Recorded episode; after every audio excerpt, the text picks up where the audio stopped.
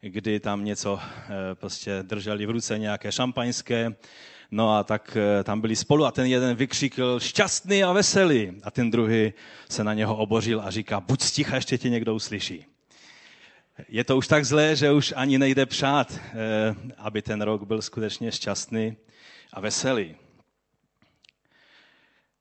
Já věřím, že tento rok bude dobrý rok v Pánu, v Kristu, v Mesiáši. Věřím, že těm, kteří milují Pána, bude tento rok napomáhat, bude spolupůsobit k dobrému. Máme na to zaslíbení od Pána. Věřím, že ti, kteří rozumí onomu tajemství zbožnosti. A prosím, ten obrázek tam není jenom proto, že jsme zapomněli vyměnit vánoční obrázek. Ten obrázek tam je proto, že je to dnešní téma, o kterém budeme mluvit. A tak nějak někdy máme pocit, že vánoční téma může být jenom o Vánocích a pak zase rychle přešaltrovat. Ono, když bych chtěl být velice důsledný, tak včera teprve, nebo možná i dneska ještě jsou Vánoce východní církve, ortodoxní, že? Takže nejsem zas tak mimo datum, když by už o to přišlo. Ale to tam nemám kvůli východní církvi, ten obrázek tam je, protože je to téma, které je třeba, abychom o něm mluvili nejenom o Vánocích. Ale hned ze začátku roku je třeba, abychom ještě v tom tématu pokračovali. A tak ten, kdo rozumí onomu tajemství zbožnosti, není závislý na tom, jak se daří tomuto světu, který stejně ostatně čteme o něm, že leží v moci zlého. Jsme závislí, víte na čem? Na tom, jak se daří tomu, jehož tajemství nám bylo svěřeno. A to je Mesiáš, to je Kristus. A mám pro vás skvělou zprávu, jemu se daří náramně dobře. Mesiáši se daří dobře. Není zděšený z toho, co bude v tom roce. Ale ví přesně, co bude v tom roce a můžeš mu dověřovat. U Matouše v 13. kapitole je napsáno, že on jim odpověděl, vám je dáno poznat tajemství království nebes. Ale jim, to znamená těm ostatním, to není dáno. Možná by bylo dobré, abychom si připomněli slova verše, který jsme si pro sbor pro tento rok vytáhli. Je to Žálm 31 a já bych ho tak nějak použil, je to 8. verš, ale já bych to použil už od poloviny 7. verše do konce 9. verše. Já spoléhám na Hospodina. Amen? Já spoléhám na Hospodina. Budu jásat, budu se radovat v tvém milosrdenství. Platí to pro tento rok?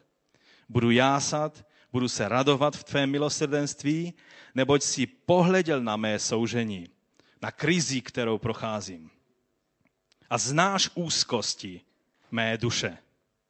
Přijdou různé úzkosti do našich duší, do našich možná rodin, do našich možná podniků, zaměstnání. Ale ten 9. verš pokračuje, nevydal jsi mě do ruky nepřátel. Mé nohy jsi postavil na rovné zemi. Takže když si vzpomeneš na tento verš, zapamatuj si, že se spoléháme na Hospodina a že naše nohy on postavil na rovné zemi. Ať se děje cokoliv. No ale teď už pojďme k tomu našemu biblickému textu pro dnešní den. Já bych vás chtěl vyzvat, abychom společně povstali ke čtení Božího slova. A je to text z prvního listu Timoteovi, 3. kapitola, 16. verš. Ono ta 3.16 je dobré si pamatovat. Jan 3.16 je o tom, že Bůh miloval tento svět a proto dal svého syna, jednorozeného, který byl za nás dan, který přišel, protože Bůh nás tolik miloval. Pak je to slovo, které budeme za chvíli číst, a pak je ještě 2. Timoteovi 3.16. Co to je za slovo? 2. Timoteovi 3.16 je o tom, že celé písmo je vdechnuté od Boha. A tak je dobré si pamatovat tyhle tři místa, protože ty obsahují vlastně všechno, co v Biblii máme. Ale pojďme k 1. Timoteově 3.16. A vpravdě veliké je to tajemství zbožnosti. Ten, který se zjevil v těle, byl ospravedlněn v duchu, ukázal se andělům, byl hlásán národům, ve světě mu uvěřili, byl přijat ve slávě vzhůru. Pane, my tě nyní prosíme, aby si obživil toto slovo, které si dal Pavlovi pro tvého služebníka Timotea, aby ve svém sboru v Efezu sloužil, ale my tě prosíme, abys oživil to slovo pro nás tady dnes, na tomto místě, v Českém Těšíně, abychom mohli přijmout to, co ty nám dáváš skrze toto slovo. Prosíme tě, Otče, o to ve jménu Ježíše Krista, našeho Pána. Amen. Amen. Můžete se posadit? Už minule, to znamená o svátcích, jsme si řekli o tom, že se zde v tom biblickém textu dozvídáme od Pavla, že to tajemství zbožnosti je veliké, obrovské, významné, má velkolepé a dalekosáhlé důsledky. A že tím tajemstvím zbožnosti není seznam pravidel, není nějaké tajemství, jak návoda na život, jak bychom si možná přáli, nějakou knihu jak na to a jak na tamto, ale že tím tajemstvím je Mesiáš Boží.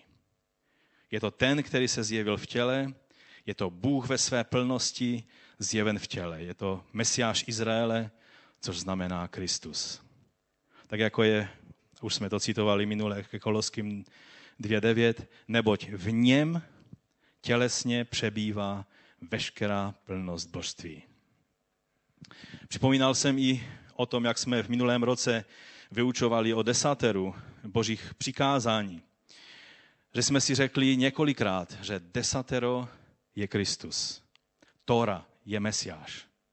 Boží moudrost, boží rada do života není nic jiného než Mesiáš. On je ono logos.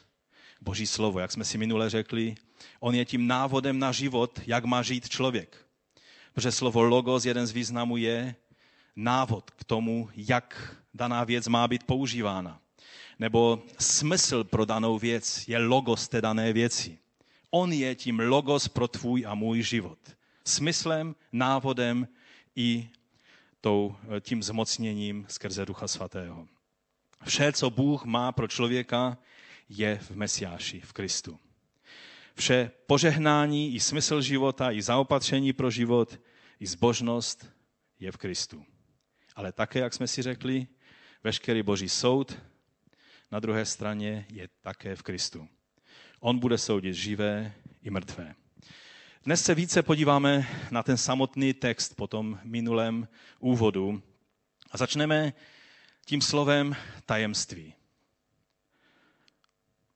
Tajemství v řečtině je to slovo mysterion nebo musterion a znamená to, co i v našem jazyce mysterium neboli tajemství. Ale zaujalo mě v tom nejautoritativnějším slovníku řečtiny, té biblické řečtiny Koiné, že jeden z významů toho slova mysterion je, že je to konečná realita, která je transcendentní, to znamená, která je nezávisle existující na nás. I když by celý svět přestal existovat, tak to nemá vliv na tu existenci, která je podstatou a základem veškeré existence, což je logos, což je boží tajemství, což je Mesiáš, což je Pán. Je to zajímavé pojetí tohoto slova. Velice často je toto slovo tajemství používáno v souvislosti s tím, co jsme přijali v evangeliu. A možná vás zajímá otázka, proč nejčastější chybou, které sekty, které se odtrhnou od toho biblického základu a používají Biblii jak nějakou mystickou knihu a dělají nějaká z toho učení, která nejsou založena na celém zjevení Božího slova, proč většinou věc, ve které se shodnou, i když každá sekta má své učení, ale jedna věc, ve které se shodnou, a to je, že téměř žádná sekta nebude vyučovat o tom, že Ježíš je Bůh, který přišel v těle. Všimli jste si toho? Vždycky se budou plést v té jedné základní věci, a to je věc Božího vtělení. Protože ten důvod je, že jelikož jsou to učení lidského chytráctví a dokonce v některých případech se jedná o učení démonská, jak nám Bible ukazuje, tak v Biblii je řečeno, že toto tajemství nemůžeme lidským rozumem nějakým způsobem vydedukovat, anebo démoni na ně nemůžou přijít. Nemůžou toto tajemství poznat. V prvním listu Korinským je zajímavé slovo, které možná citujete někdy v jiné souvislosti, ale pojďme se mrknout na ně. Je to v 2. kapitole od 6. verše. O moudrosti mluvíme mezi zralými, ne ovšem o moudrosti tohoto věku nebo tohoto světa, ale ani o moudrosti vládců tohoto věku, kteří zanikají, nýbrž o boží moudrosti. Skryté v čem? Skryté v tajemství, kterou Bůh před věky předurčil k naší slávě. Toto tajemství obsahuje něco, co je předurčeno pro naši slávu. A teď tady je ten 8. verš, říká velice zajímavou věc. Tu, nebo to tajemství, nikdo z vládců tohoto věku nepoznal. Neboť kdyby ji poznali, nebyli by ukřižovali Pána slávy. Bylo to poselství, nebo to všechno, co Bůh dává v Mesiáši, je dáno jako tajemství, aby ti, kteří by chtěli proniknout do těch tajů skrze démonské zmocnění nebo skrze lidské filozofování, tak na to nemůžou přijít.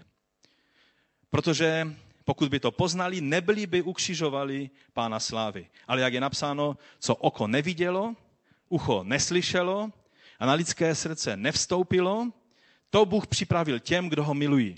Tím se někteří křesťané utěšují, že to je o nebi, že nevíme, jak nebe vypadá. A když tě něco napadlo, že tak vypadá, tak už tak nevypadá, protože tě to napadlo.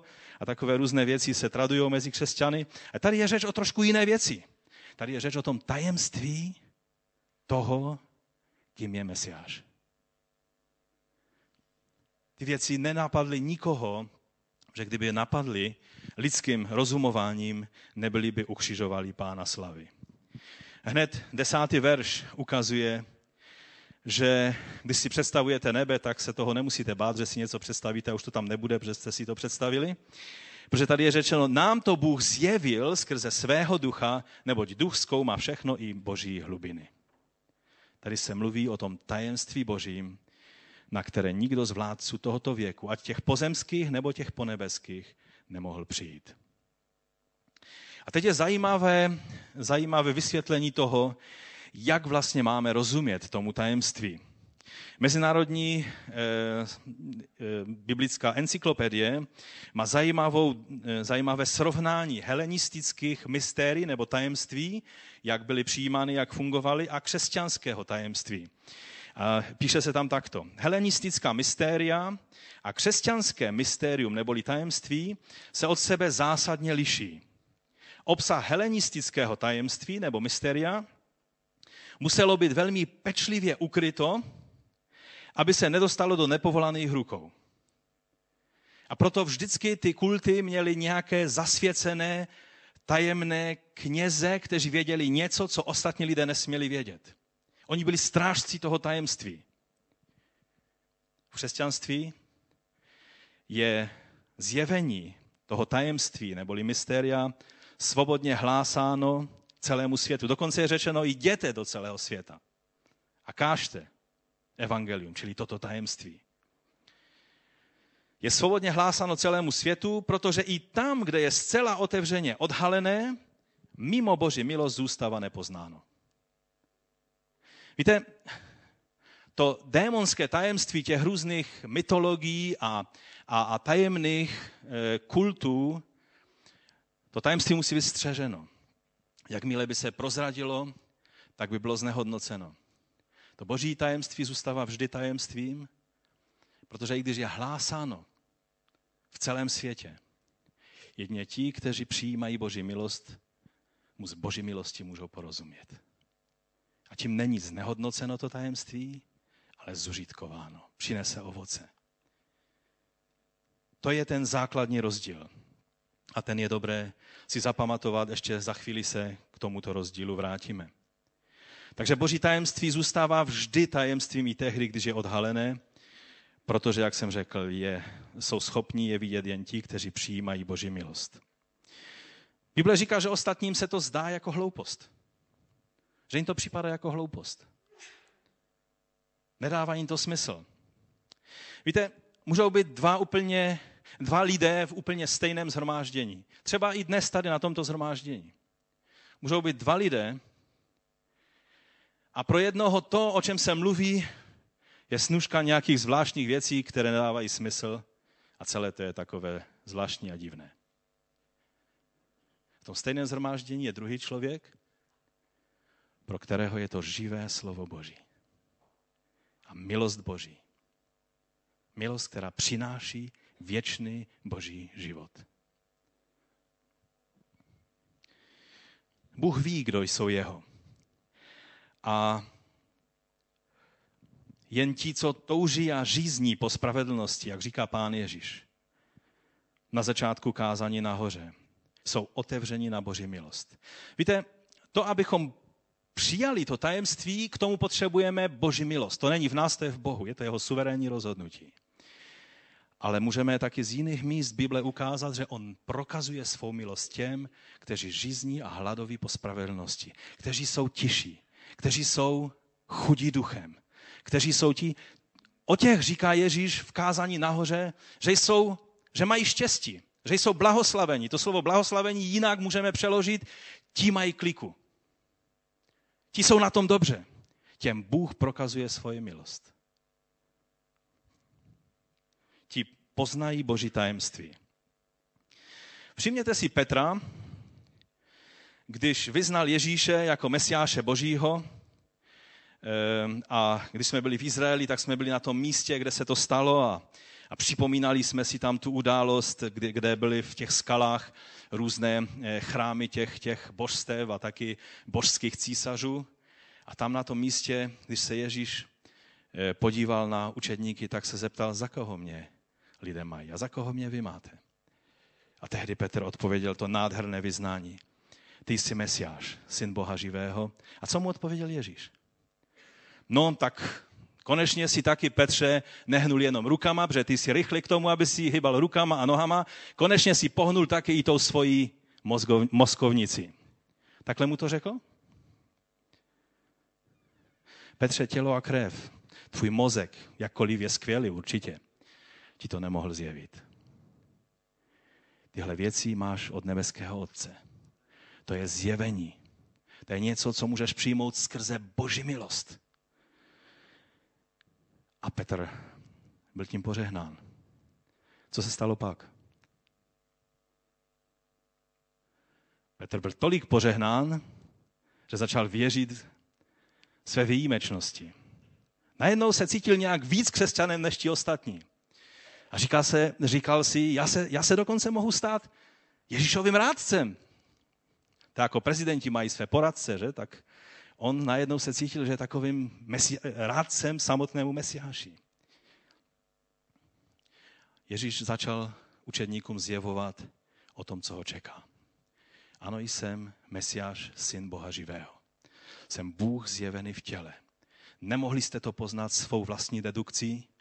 Neví o tom démonské moci, že kdyby věděli, nebyli by mě ukřižovali. Ale já jdu do Jeruzaléma a syn Boží bude vydán a bude trpět. A tehdy Petr jako čerstvě se jmenoval tím poradcem Mesiáše, tak říkal, ne, pane, to ne, nemusíš. Tímhle nemusíš procházet. Najdeme jinou cestu. Najdeme nějaké bezkrvavé evangelium, které se dá použít i bez téhle kapitoly tvého života. Jak zareagoval Ježíš? Petře, pojď, sedněme si, budeme mít pastorační rozhovor. Já vím, máš těžké chvíle, potřebuješ, abych tě povzbudil. Já vím, že se tě to dotklo, protože mě miluješ a to je těžká věc, kterou projdu v Jeruzalémě. Jak zareagoval? Běž pryč ode mě, satane. Komu řekl to, satane? No já nevím, já jsem jednoduchý člověk. Když to čtu v Biblii, tak mi to připadá, že to řekl Petrovi. Víte, co znamená slovo Satan? Svůdce. Před chvílí Petr jednal v moci Mesiáše, v moci Ducha Božího. Měl zjevení od Otce Nebeského. A hned v zapětí, když se jeho srdce pozvedlo a začal lidsky uvažovat o tom, jaké je to tajemství Mesiáše, najednou ani si neuvědomil, že přehodil výhybku a mluvil už ne ze zmocnění Mesiáše, ale ze zmocnění antimesiáše, samotného Satana. Tak rychle to je. Ježíš proto tak velice tvrdě a drsně zareagoval, protože to bylo v přímém protivenství proti tomu, co je obsahem tajemství Mesiáše. Proto si nebral servítky ani se svým milovaným učedníkem Petrem, který byl velice emocionální. Já si myslím, že Petra to velice zasáhlo. Ale on potřeboval tenhle šok prožít proto, aby už nikdy nekoketoval s myšlenkou, že tajemství Mesiáše může znamenat něco bez kříže Kristova. Víte, je dneska spousta proudů v křesťanství, ale každého proudu, který se obejde bez kříže Kristova, se vyvarujte. Protože kříž Kristův je tím, proč přišel Mesiáš na tento svět. On se stal tou dokonalou obětí. Jeho inkarnace nebo vtělení bylo proto, aby mohl přinést dokonalou oběť Bohu. A hned u té zkušenosti Petrové se to takhle velice radikálně projevilo. Tajemství evangelia bez kříže je světským evangeliem. Je anti nebo proti kristovským evangeliem. Slovo anti znamená taky jako. Čili je to jako kristovské evangelium, ale jako není Kristovo evangelium. I když může vypadat velice podobně. Není to tak s tajemstvím zbožnosti, s tajemstvím Kristovým. Pan Ježíš se zaradoval, když u Matouše v 11. kapitole říká: Vzdávám ti chválu, Otče, Pane nebe i země, že jsi skryl tyto věci před moudrými a rozumnými a zjevil si je maličkým. Víte, v čem je ta výhoda být maličkým? Maličky znamená učenlivý. Děti se vás stále ptají: a tatínku, a jak to je? A proč to je? A co to je? A když jim to vysvětlíte, tak mají dalších 10 otázek, protože jsou učenlivé. A toto je velice bezpečný postoj před Pánem. To je to tajemství evangelia, o kterém Pavel říká k Efeským, že mu bylo dáno slovo a prosí vlastně křesťany efeské, aby se za něho modlili, aby mu bylo dáno slovo, když otevře ústa, aby směle oznámil tajemství evangelia. Když chtěl Pavel, a už trošku jsme o tom mluvili minule, vysvětlit velkolepost všech božích cest a plánů skrytých od věků, prorokovaných proroky, vyhlížených Abrahamem, jinými patriarchy, tak toto napsal ke koloským křesťanům. Je to 1. kapitola 26. To tajemství, které bylo od věků a od prvních pokolení ukryté, nyní však bylo zjeveno jeho svatým, kterým Bůh toužil oznámit, jaké je bohatství slávy toho tajemství mezi pohany. Tím tajemstvím je Kristus ve vás, naděje slávy. Tím tajemstvím je Kristus ve vás, ta naděje slávy. Takže co je tajemství zbožnosti? Kristus ve vás, ta naděje slávy. Je to Mesiáš, který jeho život je v nás.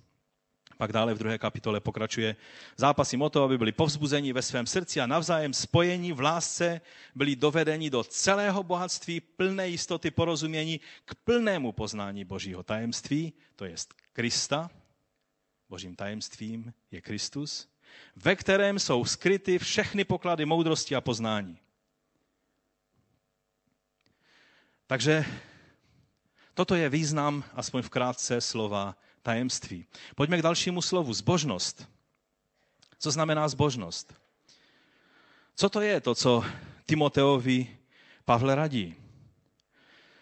V 1. Timoteově 4:7 Pavel říká Timoteovi jako pastorovi efeského sboru: světské a babské báje odmítej. Není to o vás, sestry, je to o babských bájích. Je to o těch Pavlačových drbech. Místo o Božím slovu. O tom, čím se lidé rádi baví. O tom, o čem píšou v Blesku a já nevím, v nějakých dalších těch časopisech a novinách, které píšou prostě věci, které kdyby nikdy nikdo neřekl, tak by nikdo nic nestratil. Ale on říká, cvič se pro zbožnost. Cvič se pro zbožnost. Petr to nazývá, 2. Petrova 1. kapitola 3, jeho božská moc nám darovala všechno, poslouchejte dobře, jeho božská moc nám darovala všechno, čeho je třeba k životu a zbožnosti. Všechno, co potřebuješ k životu a ke zbožnému životu je nám dáno. V kým? V kom? Tady to je napsáno. Skrze poznání toho, který nás povolal vlastní slávou a mocí. Kdo to je? Mesiáš. Všechno máme v Mesiáši, v Kristu. Možná si všimnete, že často používám slovo Mesiáš místo Kristus. Dělám to z toho důvodu, že slovo Kristus pro nás někdy už má takový význam, že už ho ani nevnímáme, co ono skutečně znamená. A přitom je to jenom překlad slova Mesiáš, což znamená Boží pomazaný, který přišel v plnosti Božího zjevení. Pojďme dál. Když Petr to tímto způsobem říká, tak jsme zase zpátky u toho našeho hlavního tématu a to je, že zbožnost je v Mesiáši. Je to to, o čem jsme před chvíli četli v tom listu Koloským, že tím tajemstvím je Kristus ve vás, naděje slávy. Pavel používá tento termín eusebeia, nebo eusebeia, správněji řecky, jako plnost toho, či to je to slovo zbožnost, jako plnost toho, co znamená být křesťanem, v plné integraci víry a našeho chování. Víte, být křesťanem neznamená mít správnou věrouku, být ortodoxním křesťanem, který věří správně, ohledně trojice, ohledně božství Ježíše Krista, toho, že Duch Svatý je osobou a ty všechny věci. To je dobré, že věříš takhle. Ale eusebeia znamená spojení správného chápání Božího slova, čili správné doktríny s vírou. To znamená, že to není jenom intelektuální cvičení, ale skutečně věříme tomu a postavili jsme svůj život na tuto pravdu. A pak je to spojeno neoddělitelně s naším chováním. Když někdo má víru jenom v hlavě a ne ve svých skutcích, nemá víru. Když někdo má život Boží jenom v tom, co mluví a čemu věří svojí hlavou, nemá život Boží. Život Boží je spojení neoddělitelné těchto dvou věcí.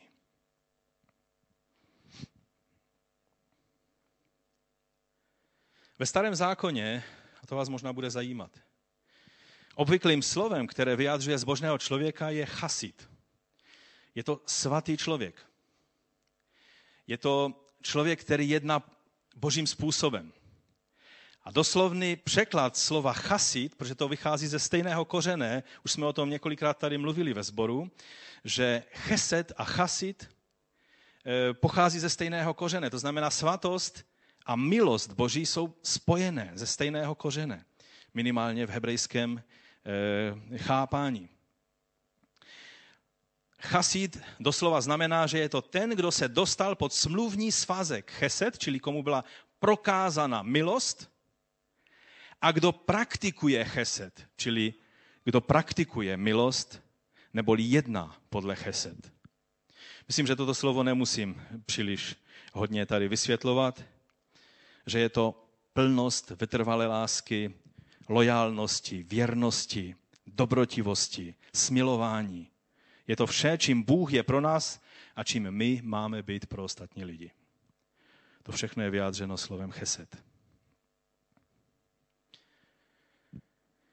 Takže můžeme zde říci, a ještě na závěr se k tomu znovu dostaneme, že se zde jedná o něco, co není jen teologickým poznáním, jak jsem už řekl, ale něčím, co spojuje naši víru, naše teologické vyznání a naše jednání. V tom slovu chasid jsou všechny ty věci propojené. No a teď pojďme k té první z těch 6 věcí, které jsou součástí toho tajemství zbožnosti. Čili jedná se, u toho tajemství zbožnosti nestudujeme nějakou jenom teoretickou teologii, ale jedná se o naše jednání. Pamatujme na to. Ta první věc toho tajemství je tajemství Božího vtělení, Boží inkarnace. Ten, který se zjevil v těle. To slovo ten patří komu? Patří Kristu, patří Bohu. Některé starší překlady měly Bůh, který se zjevil v těle. Což nám, a myslím, že jsem už to minule říkal, ukazuje, že to se objevuje v pozdějších rukopisech, ukazuje nám to minimálně, jak to chápali první křesťané nebo staří křesťané, že chápali, že ten, to slovo ten, tam je řeč o Bohu. Ono většina těch starých písní z doby prvních křesťanů začíná slovem ten, protože oni všichni přesně věděli, o kom byla řeč. Dneska někteří chtějí nad tím spekulovat a říkají si, a co když to tak není myšleno? Je tím skutečně myšlen ten, o kterém je řeč stále znovu a znovu. Když bychom se podívali do okolního světa, ve kterém Pavel hlásal tuhle pravdu, tohle tajemství zbožnosti, tak pro řecký a římský svět, jak jistě jste si všimli, když jste chodili ještě do školy nebo když jste někde o tom četli, tak bylo pojetí bohočlověka dost běžná věc. Řekové měli plno polobohů, různých demiurgů, herosů a kyklopů, různých božích synů nebo lidí splozených z pozemské matky a božského otce a tak dále. Je to vlastně taková vzdálená ozvěna toho, o čem čteme v Genezi 6. kapitole, kde čteme o tom, že synové boží pojímali lidské dcery a že plodili s nimi ty, kterým se říká nefilim, čili byly to vlastně bytosti, a byly to obří, o kterých čteme a nechci se do toho pouštět, ale v mytologii vlastně to má velikou ozvěnu a tudíž že ty řecké příběhy vlastně stále jakoby ukazovali na bytosti, které měly spojení toho lidského a božského prvku. V egyptském náboženství také nacházíme tyto věci a o Horusovi se říká, že byl vlastně božím synem.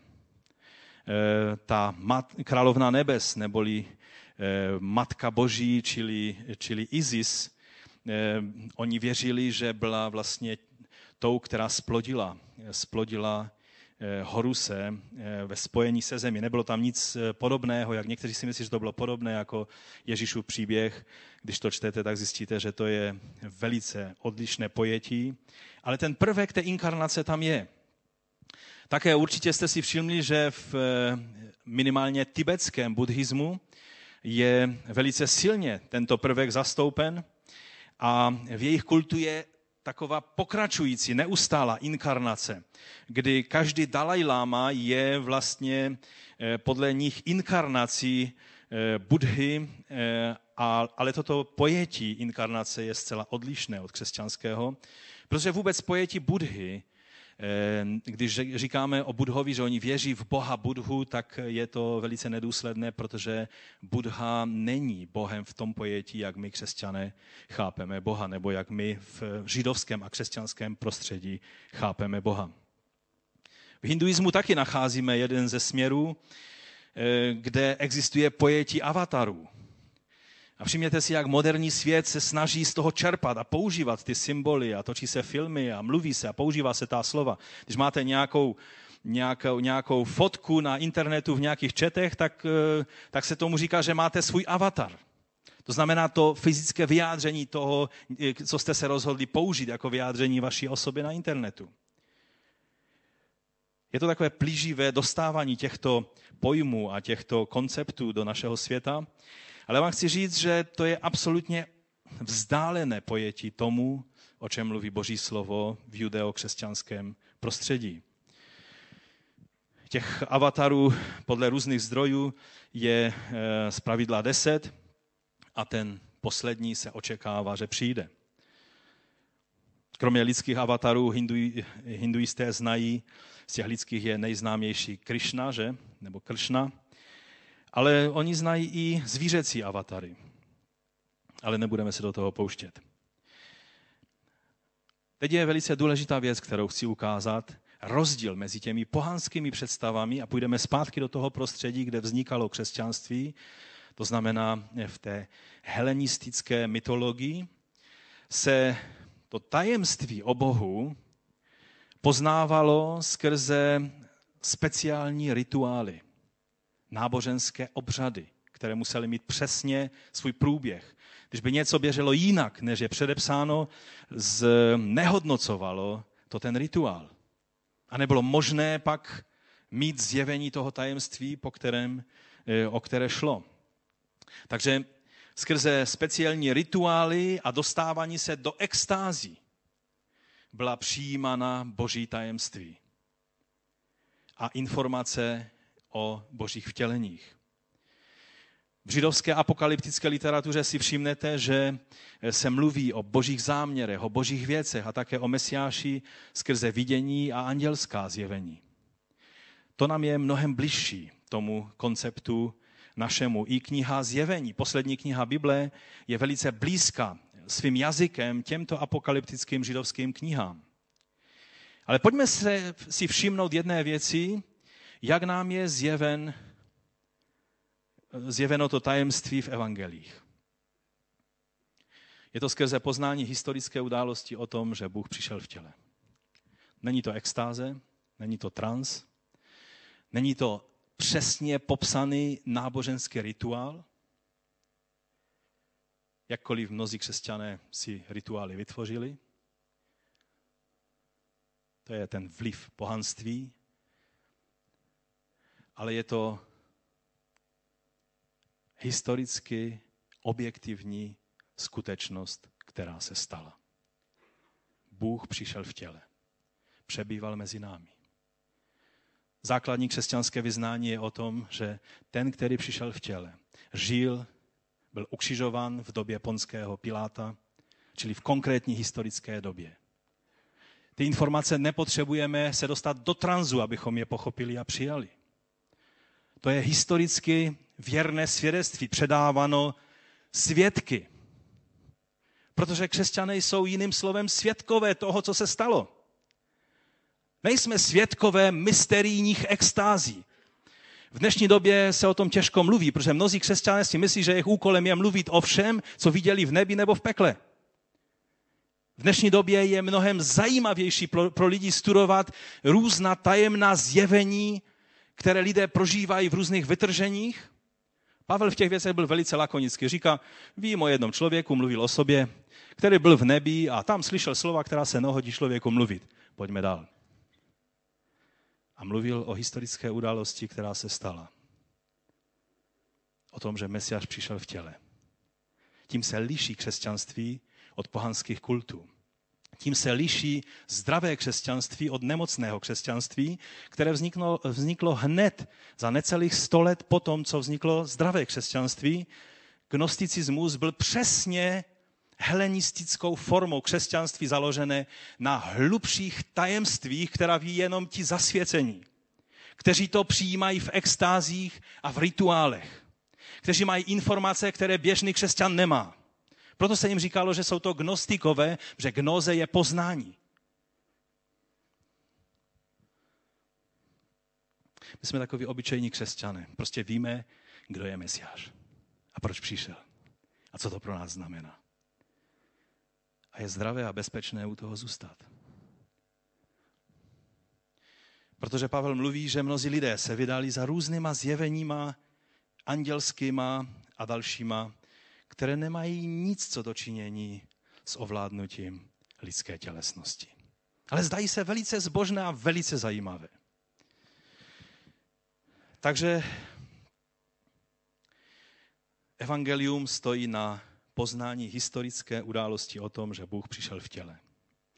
Ne jeden z herosů, Ne nějaký polobůh Demiurg. Ne jeden z avatarů. Ne, nebo nějaká jedna konečná inkarnace Buddhy. Ale jeden jediný, jak tomu je řečeno v Biblii, jednorozený Syn Boží, ve kterém celá plnost božství přebývala tělesně. Jan 1:14. A slovo se stalo tělem a přebývalo mezi námi. Spatřili jsme jeho slávu, slávu, jakou má od Otce jediný Syn, plný milosti a pravdy. Toto je plně v logice Božího jednání s biblickým Izraelem na Sinaji, kde se Bůh zjevil jak? Nezjevil se nějakým gnostikům v nějakém mystickém tranzu a extázi, ale jak se zjevil? Dosti tělesně uvažujícím izraelským lidem, celému národu, historickým, fyzickým, objektivně ověřitelným způsobem na hoře Sinaj, kde jim předal své slovo, svoji Toru. To nebylo v tranzu, ani nějaké mystické, tajemné zjevení, ale stalo se to před celým národem. A Židé jsou na to hrdí a říkají, to je ten základní rozdíl, který nás odlišuje od všech náboženství tohoto světa. Protože nám to bylo zjeveno všem. Každý Izraelec, který byl tehdy naživu, to měl možnost vidět. Oni všichni byli pod oblakem, oni všichni byli skrze moře, oni všichni viděli Boží jednání. To nebylo něco tajemného, co by Bůh dělal jenom s Mojžíšem. Bůh jednal s celým jejich národem. A přesně v tomhle smyslu přišel i Pán Ježíš, který jednal a který má své tělo. A ti první křesťané byli jednoduše svědky toho, co se stalo. Ne, co viděli v tranzu, ale to, co viděli svýma očima. A Jan říká, čeho se naše ruce dotykaly. Co naše oči, ty fyzické, ne tam to nějaké oko hluboké, new ageacké někde tam uvnitř duše, ale to, ty mé fyzické oči, to, co viděli, to vám říkáme. A když si to přečtete, tak zjistíte, že mluví o tom, o kom celou dobu mluvíme, o Mesiáši. Takže je to přesně v této logice. Když mluvíme o Ježíši, že přišel, aby se stal člověkem, tak ve Starém zákoně vidíme, že se Bůh zjevoval mnohokrát. Přišel na návštěvu k Abrahamovi. Jako malák Jahve, jako poslaný Jahve, jako ten, který přišel, aby mu něco oznámil. Jako ten, který přišel, aby soudil Sodomu a Gomoru. Vidíme, že se jako ten poslaný Jahve, čili Boží Syn ve své podobě, ve které vystupoval v době patriarchů a izraelského národa, když Pán Ježíš chtěl to zkomentovat, tak říká, že po dobu, co chodili po poušti, tak on byl ten, který se snažil je soudit a napravovat a pomáhat jim, aby pochopili Boží záměry. A pak se ještě Bůh projevoval druhým způsobem, a to je řečeno tak nejsilněji v případě Gedeonově, kdy je to vlastně způsob, že Bůh skrze svého Ducha Svatého se chopil člověka, ať to byli Boží proroci, Boží soudci, králové, Boží služebníci, tak Bůh inspiroval svou přítomností Ducha Svatého toho člověka, kteří pak vykonávali jeho dílo. O Gedeonovi je to řečeno v 6. kapitole 34 takto. A duch Hospodinův vyzbrojil Gedeona. To je přeloženo tak srozumitelně, ale doslova je tam řečeno a duch Hospodinův oblékl Gedeona. A můžeme říct, si oblékl Gedeona.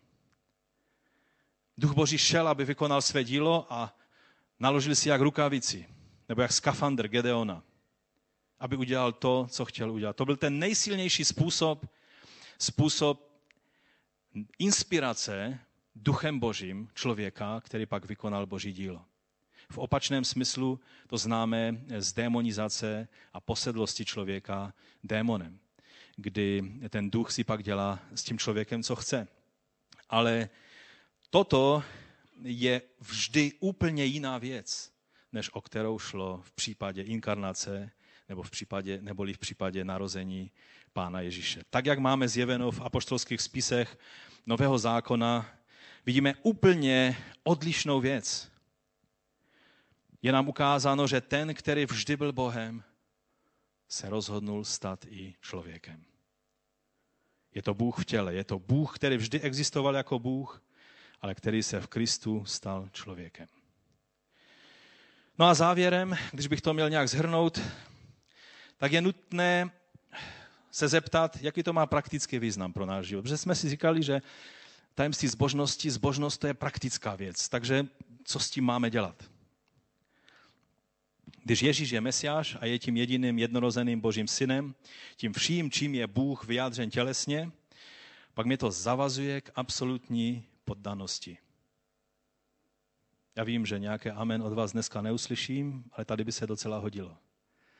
Protože tím vyjadřujeme, že jsme poddáni tomu, komu patří naše plná lojalnost a poddanost. Ano, Ježíš je tvůj nejlepší přítel. O tom se píšou tuny knih dneska. Ano, on je vždy na blízku a vždy ti pomáhá. Někteří to chápou, že je jejich oslíček, otřepej se. A stoličku nakryj se. Ano, on je tvůj nejlepší přítel, ale především je to tvůj svrchovaný pán, který má na tebe absolutní právo. Není to jeden z avatarů, který ti byl dán jako tvůj sluha. Jedna z cest k Bohu, ale jediná cesta k Bohu. Ježíš řekl, já jsem ta cesta, pravda i život a nikdo nepřichází k otci než skrze mě. To zní hodně absolutisticky. Do toho se nevejde žádná možnost nějak tam ty avatary, kršny a budhy a já nevím co všechno a imámy, 12. imámy islámu a tak dále a Mohamedy a tak dále, tam se nevlezou. Tam je místo jen pro jednoho a to je Mesiáš Izraele, který se stal Kristem a pánem pro každého jednoho z nás. On se tam vejde jako jediný. Ano, my jsme Boží děti, jsme Boží synové, ale v jiném smyslu než Ježíš. Já doufám, že to chápeme. Dnes je, jak jsem mu řekl, velmi populární mluvit o Bohu jako o nějakém svém kámoši. Je to vyjádřeno i v důrazech, který někteří používají třeba ve způsobu, jak se modlí. Přišli na to, že nějak víc je povzbuzuje, když neoslovují Boha otče, ale oslovují ho tatínku.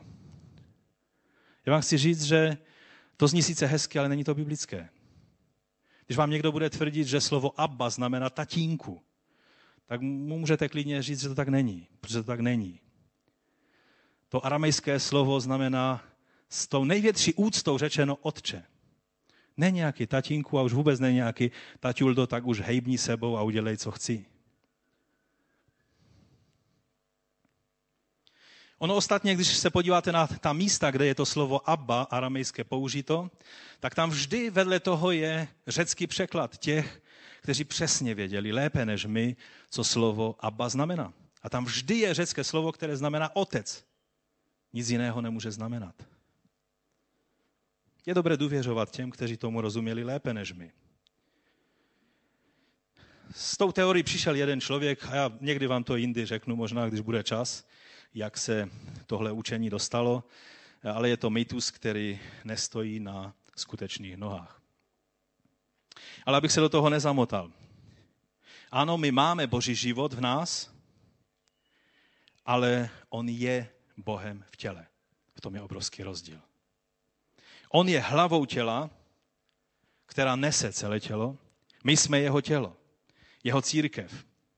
Mimo něj, to znamená, mimo jeho tělo, není život s Bohem. Život s Bohem není soukromá věc každého člověka.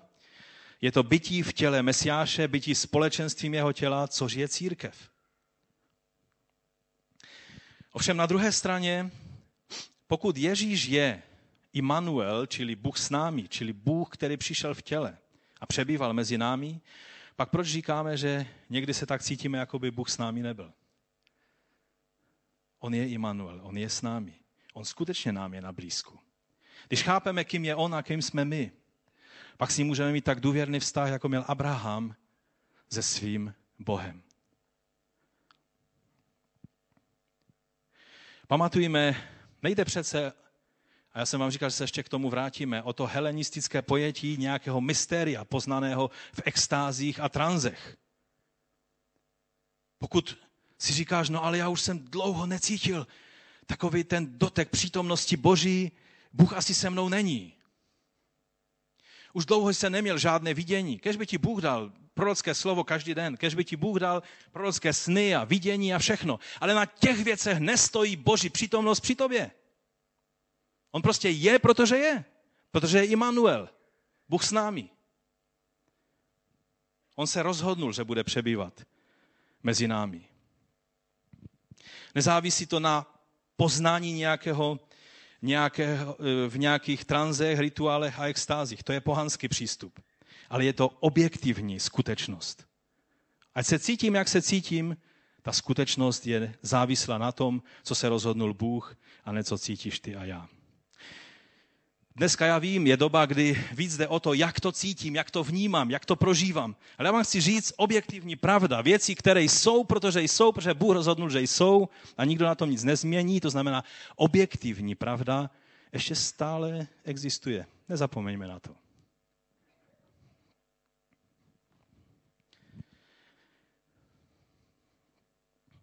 Co je řečeno o víře? Židům 11.1. Víra je podstata věcí, v něž doufáme. Důkaz skutečností, které nevidíme. My nejsme první generace křesťanů, která mohla říct, dotýkali jsme se Ježíše, když byl na zemi. Naše fyzické oko vidělo. Už toto nemůžeme říct. Ale my víme, že jsme uvěřili pravdě, protože milost Boží je to, co dává svědectví. Duch Boží dává svědectví našemu duchu, že to, co jsme přijali, co jsme slyšeli, je pravda a je to něco, na čem můžeme postavit svůj život. Takže Bůh v Kristu přišel, aby byl s námi, aby nám byl na blízku. A samozřejmě skrze Ducha Svatého není jen při nás, ale je v nás. To tajemství bylo Kristus v nás, ta naděje slávy. Jeho duch je v nás. Uschopňuje nás být chasid a projevovat se chesed. Čili být svatými a jednat v lásce a smilování a mít Boha a být zbožní. No a to nás přivádí k závěrečné praktické věci, na kterou to má dopad.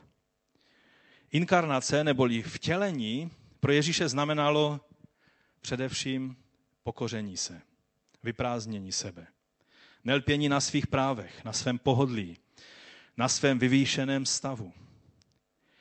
Otevřte si Filipským 2. kapitolu. Jak to tam je napsáno?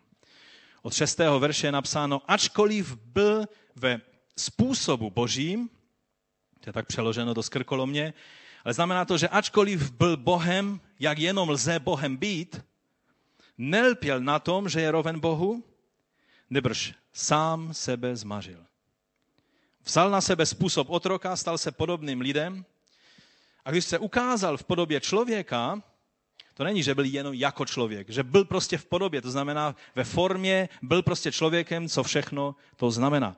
Ponížil se, stal se poslušným až k smrti a to smrti na kříži. A teď proto ho také Bůh povýšil nade vše a dal mu jméno, které je nad každé jméno, aby se ve jménu Ježíše sklonilo každé koleno. Požehnaný, který to dělá už dnes a ne teprve na konci věku. To je můj dodatek. Ti, kdo jsou na nebi, i na zemi, i pod zemí, k slávě Boha Otce, aby každý jazyk vyznal, že Ježíš Kristus je Pán. Toto je, co znamenalo pro Ježíše vtělení, inkarnace. Je to nádherná píseň, která oslavuje Kristovo ponížení se. Ale víte, když se tak nabažíme a čteme o tom, jak Ježíš šel až na dno, až na kříž, tak, protože on se ponížil a byl poslušný až k smrti a to smrti na kříži. Když se tím vším nabažíme, co Ježíš ve své inkarnaci způsobil a co podstoupil, pak je dobré se podívat na ty verše, které jsou nad tím textem. Proč nám to Pavel tady tu píseň starokřesťanskou cituje? Podívejme se na těch několik veršů nad tím. Hned od prvního verše začátku té kapitoly. Je-li tedy nějaké povzbuzení v Kristu, je-li nějaké potěšení lásky, je-li nějaké společenství ducha, je-li nějaký soucit a slitování, naplňte mou radost. Smyšlejte stejně, mějte stejnou lásku, buďte jedné duše, jednoho smyšlení. Nic nedělejte ze soupeření, ani z ješitnosti, nebrž v pokoře pokládejte jeden druhého za přednějšího než sebe. Nevěnujte pozornost každý jen vlastním zájmům, nebrž každý i zájmům těch druhých. A teď poslouchejte. To všechno, co radí, on zdůvodňuje a ukazuje, že je možné takto říct, mějte tedy v sobě to smyšlení, které bylo v Kristu Ježíši. Když on se ponížil a vyprázdnil, nebojme se ponížení. Když on opustil slávu svého trůnu a přišel k nám do naší lidské bídy, buďme ochotní opustit pohodlí a sobectví také. Postaňme k modlitbě. Můžeme se modlit u těchto věcí, které si uvědomujeme a které přijímáme před Pánem. Ježíš se vyprázdnil a šel až na doraz. Nebojme se i my. Cokoliv můžeme prožít, jakékoliv ponížení můžeme prožít. Když on přišel k nám do naší lidské bídy, buďme ochotní opustit pohodlí a sobectví také.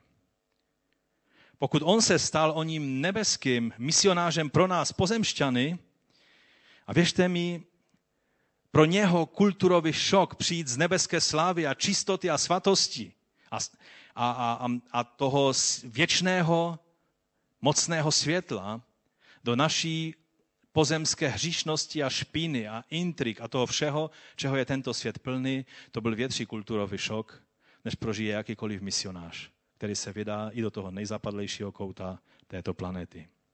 On to učinil, byl nebeským misionářem pro nás pozemšťany. Buďme ochotní být misionáři, vyslanci Kristovými těm, kteří to potřebují. I když si tím někdy zkomplikujeme život, vyplatí se to.